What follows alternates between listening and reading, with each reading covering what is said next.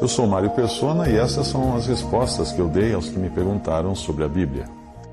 Você perguntou se nós devemos buscar membros para uma reunião, eh, como convidar pessoas para fazerem parte de um determinado grupo de irmãos Bem, a palavra de Deus não nos exorta a fazer prosélitos ou a conquistar membros para algum tipo de congregação. congregação. Isso você não vai encontrar na palavra de Deus. Em Atos, os discípulos pregavam o evangelho e quando eles se reuniam, eles perseveravam na doutrina dos apóstolos, na comunhão, no partir do pão e nas orações. E cada dia acrescentava-lhes o Senhor os que iam sendo salvos. É isso que você encontra em Atos 2, 42 a 47. Repare que é o Senhor quem acrescenta à igreja, ao seu próprio corpo, os salvos. E a igreja é o seu corpo, formado por todos os que creem em Jesus e não por alguns que participam de algum grupo, ou de alguma reunião, ou de alguma assembleia.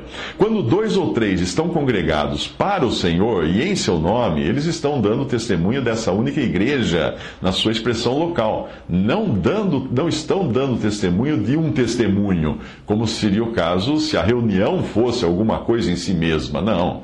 Se fosse assim, não seria diferente de uma seita ou divisão, uma espécie de denominação sem nome. Por isso, não se preocupe em angariar membros para algum grupo.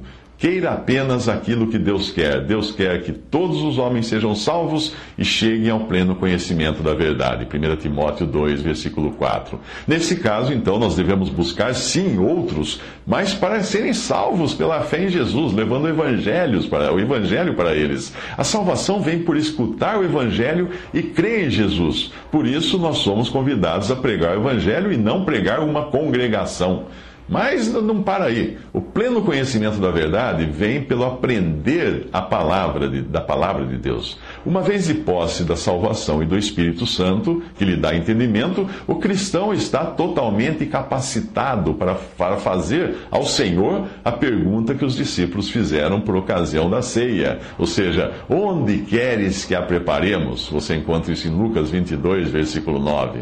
Quando nós compreendemos isso, então, do mesmo modo como nós não temos razão para nos gloriar por termos nos convertido, por descobrirmos que foi uma ação do Espírito Santo em nós que nos levou a Cristo, nós também não teremos de que nos gloriar por estarmos congregados para o Senhor, porque nós saberemos que foi um homem levando um cântaro de água, por assim dizer, de Lucas 22, 10, que nos levou até ali. Como naquele tempo homens não levavam cântaros de água, e sim mulheres é quem que isso, e considerando ser a água uma figura da palavra de Deus, Conforme Efésios 5:26, nós descansamos no fato de ter sido o Espírito Santo, através da palavra, que nos levou ao, por assim dizer, cenáculo mobiliado. Isto é, um lugar mais alto do que o nível do mundo e dos sistemas religiosos deste mundo.